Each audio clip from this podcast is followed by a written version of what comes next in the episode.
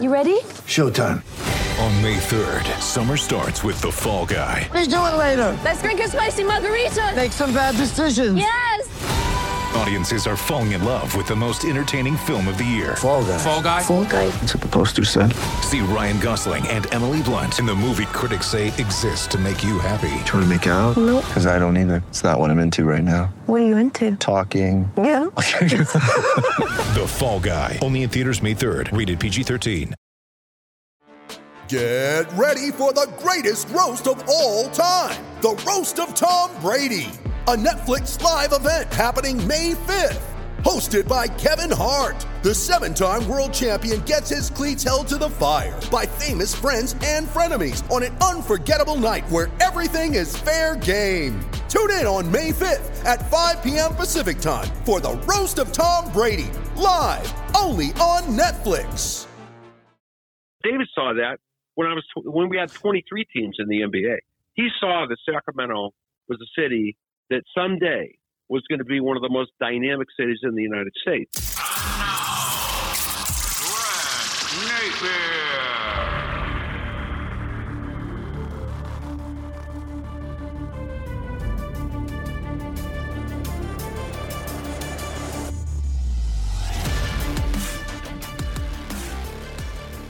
My guest today, his name is synonymous with Sacramento. When you hear the name Lukenbill, you think Sacramento. When you hear the name Lukenbill, you realize why there's NBA basketball and professional sports in Sacramento. The man that brought the NBA to Sacramento back in the mid-'80s, Greg Lukenbill, joins me right here on the podcast. How are you, sir? I am probably one of the luckiest people that ever walked on the planet and living the dream, brother. You are living the dream. You know, I'm wondering, had you not brought the NBA to Sacramento, had you not brought professional sports to Sacramento, what do you think Sacramento would be like today? It hasn't changed that much, even with professional sports. I mean, it's better, a little bit better, but it's not what it could be by any stretch of the imagination. But, you know, what Sacramento was from the time I grew up here, where you could drive in the city of Sacramento, basically condemned itself to this destiny. And they're not that far out of it at the moment, but they're trying really hard. And that is, you could literally drive from Rio Linda to Meadowview through slums that would have qualified as disadvantaged housing nonstop for probably 20 miles and all in the city. And that's the Sacramento I grew up in. And so Sacramento had this philosophy that they adopted, brought to you by the 1970s, of what I would call the permanent perpetuation of mediocrity. And that's what I grew up in. Yeah, I'm wondering, when you brought the Kings to Sacramento in 1985, did you know that it would be as successful and such a big story around the NBA because of the fan support and the excitement? Because what happened at that ARCO 10,333? Greg, I remember when I came to Sacramento in 1987, and I remember doing a story for Channel 31 in the fall of people that had been sleeping overnight in line with tents and chairs for 2 or 3 nights to get individual game tickets that were going on sale. I had never seen anything like that. Did you like being an NBA owner? You know what? I will say this, okay? It just is my personality type, okay? I was out of my league so far in terms of right. What are you talking about, brother? I mean, Jesus Christ, I was 28 freaking years old. Man. Are you kidding me? Right. That was no joke. I mean, I honestly was proud to be there, but I also recognized that these guys could, you know, snap me off the table with one finger, number one. But number two, I lit David Stern and that board up so much with just two very simple things. And you started this conversation about the temporary arena. I'm here to tell you that nobody was more blown away than David Stern by that temporary arena, number one. Number two, he offered me a job permanently in the NBA in 1987-88, okay, to come back. And this was, I mean, that guy was really a visionary. And this was long before the whatever the hell they call this minor league NBA thing they got floating around that's been their feeder into the NBA. And he wanted me to come back there and build that temporary arena as a cookie cutter facility on colleges' campuses and in secondary cities all over the United States because he fell in love with that building. I say David Stern. You say what? Well, I would say, first off, what's a 28-year-old doing the shit I was doing? Right. David Stern, I'm chopped liver, bro. I had that shot. Right. But the beautiful thing of it was that he believed in me. I sold him on a very simple principle about world history, national history, and Sacramento history, which was that we were a sleeping giant, that we were the city that won the West, that we fell asleep in the 20th century, and that we were just a little phoenix getting ready to rise from the ashes.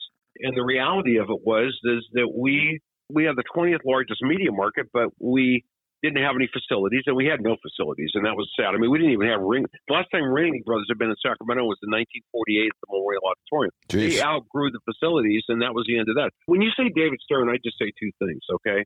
Temporary Arena and the title sponsorship thing that I dreamed up that had never been done before related to naming rights.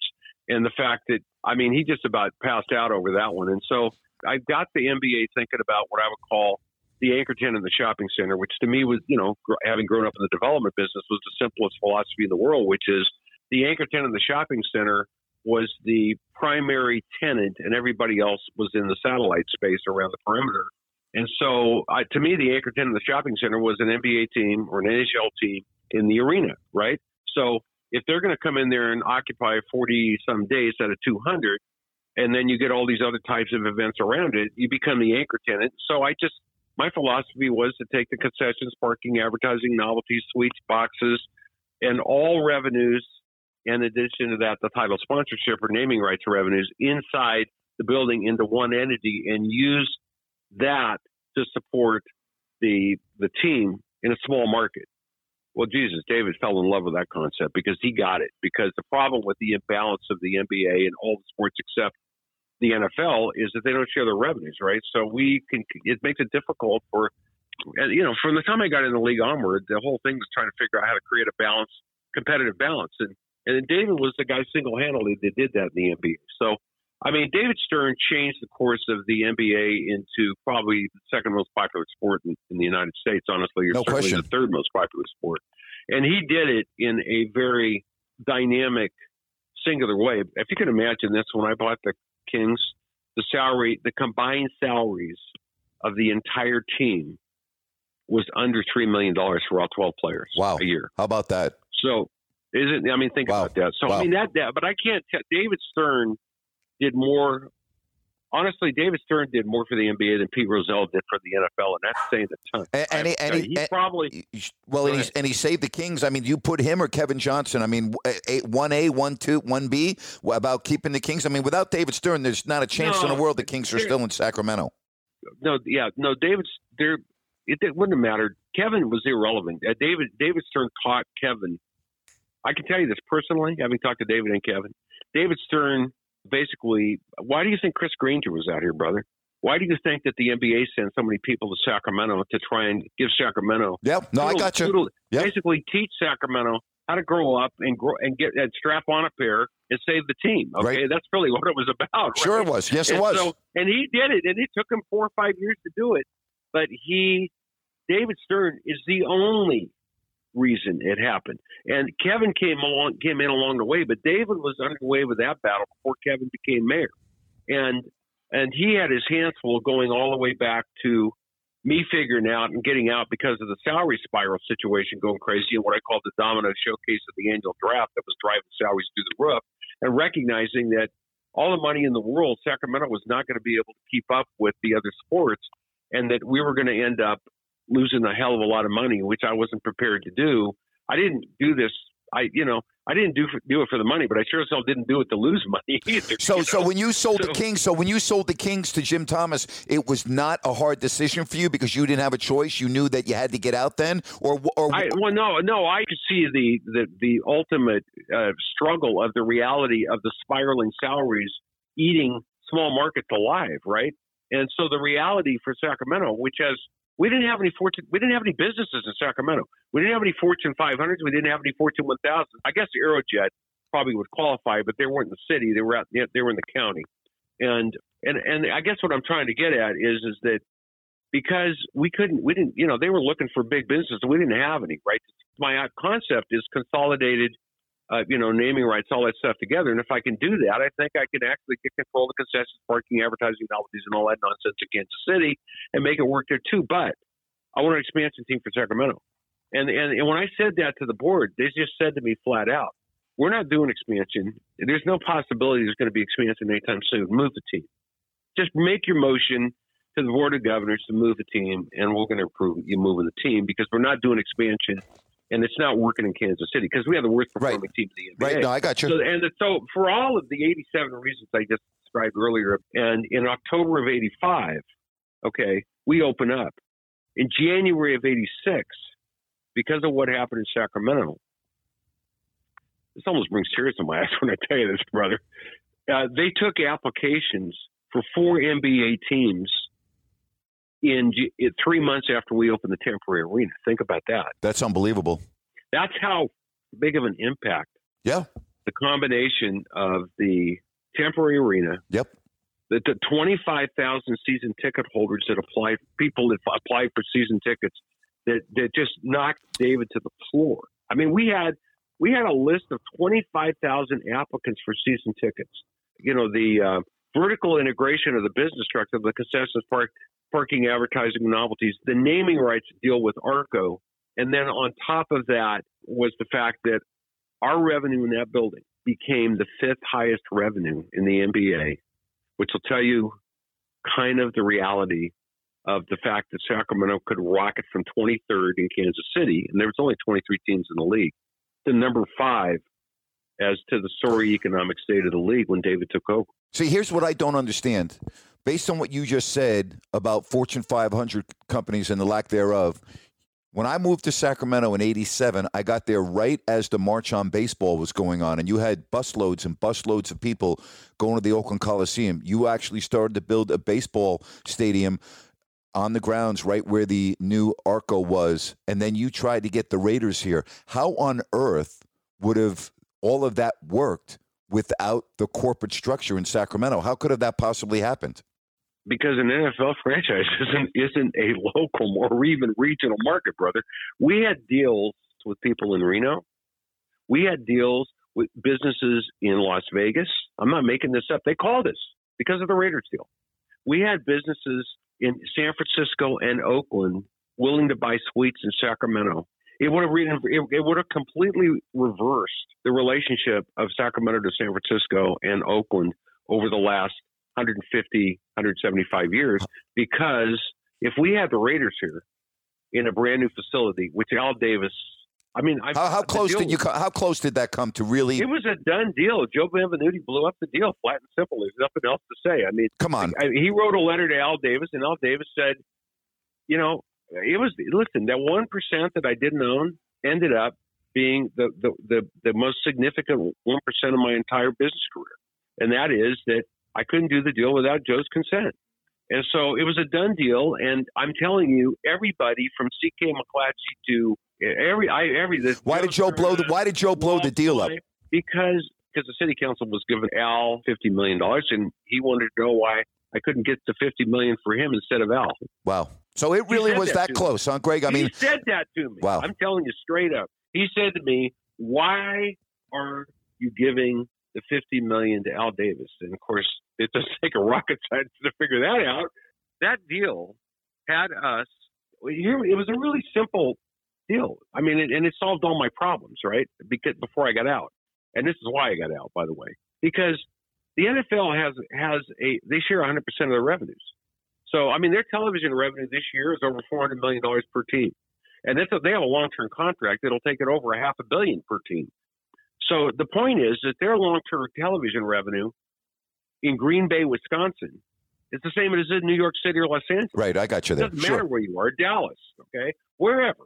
I mean, they make all team members in the 32 teams in the NFL competitive by sharing 100% of the revenue. It was genius. And you know who the guy was responsible for making that happen? One of the key guys, Al Davis and Lamar Hunt, when they started the AFL and then facilitated the merger with the NFL with Pete Rozelle.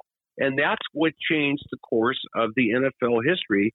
You just cannot I can't tell you how significant having a Green Bay in Sacramento would mean for Sacramento, as I said earlier, about the business ramifications. We have people from Las Vegas, from Fresno. It's not a regional deal. It becomes a much larger scale deal when you deal with an NFL team. People will drive or fly 300 or 400 miles to see a game. It's really that simple. It's not many. Not that many. Yeah, no, you're right. They do. People do it all the time. So you would have had no problem selling all the suites, all the tickets, and at the same time keeping the Sacramento Kings viable with their sellouts every game. And here's why. I mean, I'm going to tell you why this deal worked until hell freezes over. When you think about where we are today, 35 years later, okay, or actually 30 years later, okay, yep, 89, 90. So it would have been 31 years later. This is the structure of the deal. It was really, we paid about $6 million for the Kings, okay? And Al didn't pay much for the Raiders. And we built the temporary arena, and then we had the permanent arena. We had all the land around it, so we were just getting started. And, I mean, look at what's going on around the SoFi facility in L.A. right now. It's unbelievable. I'll give you an example. It's unbelievable. And let me just say this to you, and I will tell you that, you know, subsequently, Rob McGuire and Jim Thomas came up for scratching their head that could not understand why what I was doing was in the position that it was in until he met the partners. I'll just leave it at that. But anyway, right. But he did say to me, and I quote, this is a case, this whole layout is a case study for the Urban Land Institute to turn into a state-of-the-art analysis of how you do it the right way. And that was his take on it. But to get back to the point about the Raiders, okay, sure. The deal I cut was this. It was really simple. The value for the Raiders was $100 million. We were going to end up in a straight-across trade where we ended up with 25% of the whole operation, the Raiders and the Kings and both facilities. And Al was going to take 75% of the responsibility and share the Raiders' television revenue to pay the basketball team's salaries. And because Al would have been the managing partner of the basketball team, which I was totally fine with that, I'm here to tell you. So and he was excited about it. And we used to talk about that kind of stuff at, you know, frickin' midnight. We'd be talking about the players on the team. And I mean, I probably had 50 conversations with Al Davis. Al Davis was a straight shooting, honest, very tough, very solid businessman. And he was just a tough guy. But he never did a single thing. He never committed. He never broke his word to me. And for 2 years after that deal blew up, he was still wanted to talk to me. But was he pissed though? Was he just absolutely? Was he like blown away when Joe said no, we're not doing it? No, he was afraid to do it. That's the problem. Okay. I mean, it wasn't that he didn't want to do the deal. He was afraid of doing the deal in the way that it was constructed with Joe Benvenuti having 50% of my part of it, right? And so it would have happened. I had an opportunity to have Angelo and Fred change the equation because Fred Anderson was involved in a lot of the conversation. And Fred actually made a couple of trips to LA with me. Fred Anderson, who's deceased now, he did it sure. about 24 years ago. But he made two of the trips to LA with me to meet with Al. And so it was for real. I mean, Fred was going to put money up, and Angelo Stacopolis was going to put money up. I don't know what was up with Fred. It never got a little weird with Fred at the end, too, because of Joe, I think, honestly. And so the whole dynamic, see, again, I'm out of my league, right? I'm dealing with guys that are probably worth $500 million, and I'm 29, 30 years old. And I've got some money because I've made some money to get to that point. That's how I got there to begin with, but not the kind of money these guys had. Right. So, again, I was just a little guy that loved Sacramento and still do. Nothing's changed for me. Actually, nothing in my whole life has changed because I love the history. The history is what made the story. The history is what drove me to do what I did. The battle, to fight the battle, to win the battle over Stone Lake, to win the battle of the city charter, to win the battle of North Potomac. What I felt like I proved then and now, and nothing's changed in this goddamn town, is very simple. You can take a town to water, but you can't make them drink. So, right. And that's a fact. Right. And so look what's happening to the soccer team. It's the stupidest damn thing I've ever seen, okay? This town... I tell you from my heart and soul, what we did with the NBA would make Don Garber walk on frickin' water, but he isn't smart enough to be David Stern. So the reality of it is Daryl Steinberg doesn't have the balls or the guts to be Kevin Johnson. We're going to lose the frickin' soccer team, which is a travesty. Start to look at it now, 50 years later, 40 years later, and you see what's going on in the Thomas. You see what's going on with Amazon and the big businesses. We finally, you know, here we are 50 years later doing what we should have been doing 50 years ago, right? Now, look at what's going on around the airport. Yeah, finally. And they're starting to build in the county at the intersection of 99 and 5. Finally. And you can feel it. Sacramento's on fire. David saw that when we had 23 teams in the NBA. He saw that Sacramento was a city that someday was going to be one of the most dynamic cities in the United States. I always love to ask this question when I'm interviewing, and I want to keep this to sports. If you could go back and do one thing differently as it pertains to your sports involvement in Sacramento, any deal, whether it was baseball, whether it was the Kings, whatever, would you go back and change anything? Does anything bite at you, does the eat at you, haunt you, that you wish you could go back and do over again? It's very simple. It's 1%. The 1%. If I had 51%, we would have had the Raiders here, and probably we would have had more businesses moving to Sacramento, and we would have changed the nature of our tourism by putting us on the map in a much larger way that would have been much more significant related to bringing people from Oakland and San Francisco, Las Vegas, and obviously, you know, Reno, Tahoe area to Sacramento instead of us going there. We're going to reverse the whole migration dynamic that happens every weekend. Think about that. For me, it's about the 1%. That was the dumbest thing I ever did, but I would have never thought that because my mind didn't work that way at all. And all I was trying to do was raise the bar on the quality of life for Sacramento. So that 1% was a game changer. That was the reason I failed rather than succeeded, in my opinion. Seriously. Yeah. Not so joke.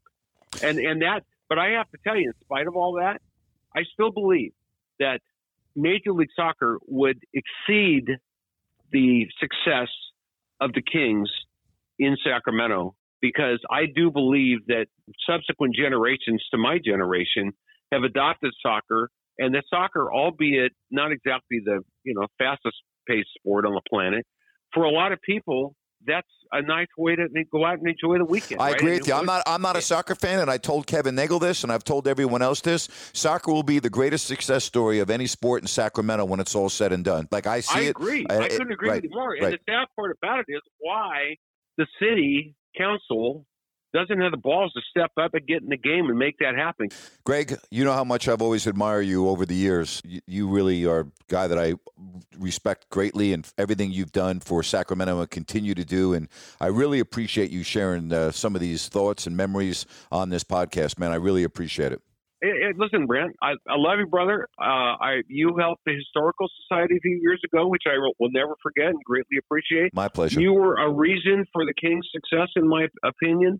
I honestly think that we live in a crazy environment, but at the end of the day, you are as much of the success of that basketball team as I ever was, and as much of a part of the history of Sacramento as I am. So I love you, brother. That means a lot to me, Greg. Those are very kind words, and we got a lot more to talk about. So how about if we do this again in a couple months? Be glad to. I'm having fun. It's crazy. Nice to vent for the first time in 30 years. Time now for our Q&A. You just go to crowdultra.com, sign up, takes less than a minute, and maybe I will answer your question right here on my podcast. Mark wants to know, did you fill out a bracket? I did not. You know, the NCAA tournament to me has become nothing more than basically flipping a coin. And I really mean that. And you can already tell based on, you know, the first two rounds and how many upsets there were. College basketball to me has lost a lot of interest. I don't like the way the game is played. I think the game is played poorly. I don't watch nearly as much college basketball. Do I follow the tournament? Yeah, of course I follow the tournament, but I did not fill out a bracket. Neil wants to know, NBA.com currently has Jokic as most likely to win the MVP. Do you agree or disagree? Well, right now I disagree. Denver's fifth in the West. I can't give the MVP to a team that's fifth in the West. I mean, Nikola Jokic, would he be in the top five? Yes. But there's still 30 games left. You know, there's a long way to go. Right now, no. I would not give him the MVP. I can't give the MVP to a guy that's, you know, playing on a team that's fifth in the Western Conference. Jonathan wants to know, moving forward with Bagley out of the lineup due to injury, could you see the Kings actually playing better in the next month? Well, I could see him playing better defensively. That's for darn sure. They will get better defensively. The Kings are such a Jekyll and Hyde team. I can't really figure them out. Ben wants to know, have you ever met the great Dennis Rodman? I've never met Dennis. No, I have not. Russell asked, how does Adrian Wojnarowski, know so much about what trades are going to happen? Woj is the most connected to general managers and agents of any member of the media in the NBA, in my opinion. Agents tip him off all the time. They give him inside information, and that's how he is able to do what he does. He's great at what he has. I mean, he has great contacts. He's very rarely wrong. There are times, but he does a great job, and it's because of all the contacts. And again, mostly agents. He's very, very tight with agents. He's also very tight with a lot of general managers in the league. Corey wants to know, is Fernando Tatis Jr. overrated? Based on his contract that he just signed, I would say yes, but he's only played in the league 2 years. He didn't start playing until 2019. The guy's got talent written all over him. He's a dynamic shortstop. He takes the extra base. I mean, the guy does a lot of things. Is he overrated? Based on the contract that he signed and based on his numbers, then yes. And by that definition, he would be overrated. But I don't think he got that contract based on what he has accomplished. I think he got that contract based on how the Padres feel he's going to be in the future. And they feel that they've got one of the very best players in all of baseball. So is he overrated? In one sense, yes. And in another sense, no. But that actually is a very good question. Ricky wants to know, is Lonzo Ball one of the most improved players over the past couple of years? He's really improved his three-point shot. And as we come up on the trade deadline here in 2 days, the Pelicans have a very interesting decision to make. Are they going to pay him? Are they going to look to move him? He wants to stay. He's said that he likes playing, in New Orleans with the younger players. But, yeah, he has improved his game. He's really improved his three-point shooting. Tom wants to know, will LeBron come back the same from this high ankle sprain? He will. The question is when. High ankle sprains can linger. So he'll come back from it. But will he come back to be 100% this season? That's the unknown there. That is the unknown. Jimmy wants to know, are we seeing more March Madness upsets this year because of COVID? I don't think there's any question about that. I talked about this with Scott Pollard on a previous podcast. With no fans in the stands makes a big difference in college basketball. The atmosphere is totally different. It's a 40-minute game. We know that. Anything can happen in one 40-minute game. But, yes, I think we are. Absolutely. Kevin wants to know, would you still consider yourself a Kings fan? I'm a fan of Kings fans. I'll answer it that way. I will always be a fan of Kings fans. I love Kings fans. I love their loyalty. I love their passion. I miss talking with them on a daily basis, something I did for 26 years. I miss seeing the fans before and after the games. So I'll answer the question that way. I'm a fan of Kings fans. All right. We move on. Steven wants to know, does gambling propel the popularity of March Madness? Gambling propels the popularity of all sports. You take gambling out of football, the NFL would be in trouble. I mean, it really would. But yes, it clearly enhances the popularity of March Madness. I don't think there's any question about that. Lucas wants to know, how many canceled games do you think would ruin the tournament overall? I think if you have one of the top four seeds that can't play from the Sweet 16 on because of COVID, that would put a huge, huge blemish on this tournament. Trevor wants to know, is Anthony Edwards the real deal? I think he is, yeah. A lot of things can change. He's young, but looks pretty darn good. Hey, if you go to crowdultra.com, sign up, ask me a question. Hopefully I can answer it right here on the podcast. It's time for Rant. Today's rant is brought to you by Manscaped. Hey, this tournament season, take care of your hair and holes with the best tools for the job. We're talking about Manscaped, the global leaders in male grooming from head to toe. Now, when the clock winds down to March, be clutch. Avoid the upset with Manscaped Performance Package to keep all your hair and holes tamed. Manscaped, folks, is trusted by over 2 million men worldwide. Join the Manscaped movement. Start taking care of your balls today with 20% off and free shipping by going to manscaped.com and using the code NAPES, N-A-P-E-S, for our exclusive offer. And folks, included in this package is the Weed Whacker ear and nose hair trimmer. This amazing bundle also includes the Lawnmower 3.0 trimmer. And don't forget about their liquid formulations, the Crop Preserver and the Crop Reviver. Folks, get the Performance Package now. You'll receive 2 free gifts, the Manscaped Boxers and the Shed Travel Bag. And here's something else that is very important, all right? Manscaped is committed to raising awareness for the most common form of cancer in men aged 15 to 35, and they give support for fighters, survivors, and families impacted by testicular cancer as part of their We Save Balls initiative. Folks, get 20% off and free shipping with the code NAPES, N-A-P-E-S, at manscaped.com. When things get hairy, make sure to call on Manscaped in clutch time. The NBA trade deadline is coming up in 2 days. That's right, it is Thursday. And you have already started to hear all kinds of rumors. There's big-time liars poker going on. We heard yesterday that, the Kings had offered to trade Marvin Bagley to Detroit, and they said no, and so on and so forth. Here's the deal with the Sacramento Kings, all right? Going into last night's game at Cleveland, they were 8 games under 500. They're not going to the playoffs, all right? They're not magically going to just turn around their season. They're not good enough, all right? They have been a Jekyll and Hyde team this year. We've seen them when they're at their best. We've seen them when they're at their worst, and they're somewhere in between. And that in between is not a playoff team. So I get asked this all the time on social media. I get asked this by my friends. Should the Kings try to make deals to make the playoffs this year? Hell no. No, they're not going to the playoffs this year. I've been hearing, rumors of the owner wants this or, hey, let me tell you something. You got to deal with reality. Reality is the Kings are not good enough to make the playoffs, all right? And if they were to get on the roll and sneak in, I just don't, in the play-in games, and I don't see it. I just don't see it. So, no, any deals that are made are to set yourself up for the future. And, hey, I know Kings fans are sick and tired of hearing about the future. I get it. Trust me. I know that as well as anyone. I understand your frustration. I understand you being pissed off. I get it. But this season's done. You're 8 games under 500 going into the game last night in Cleveland. All right? This team's not good enough. They got 30 games left. All right? 30.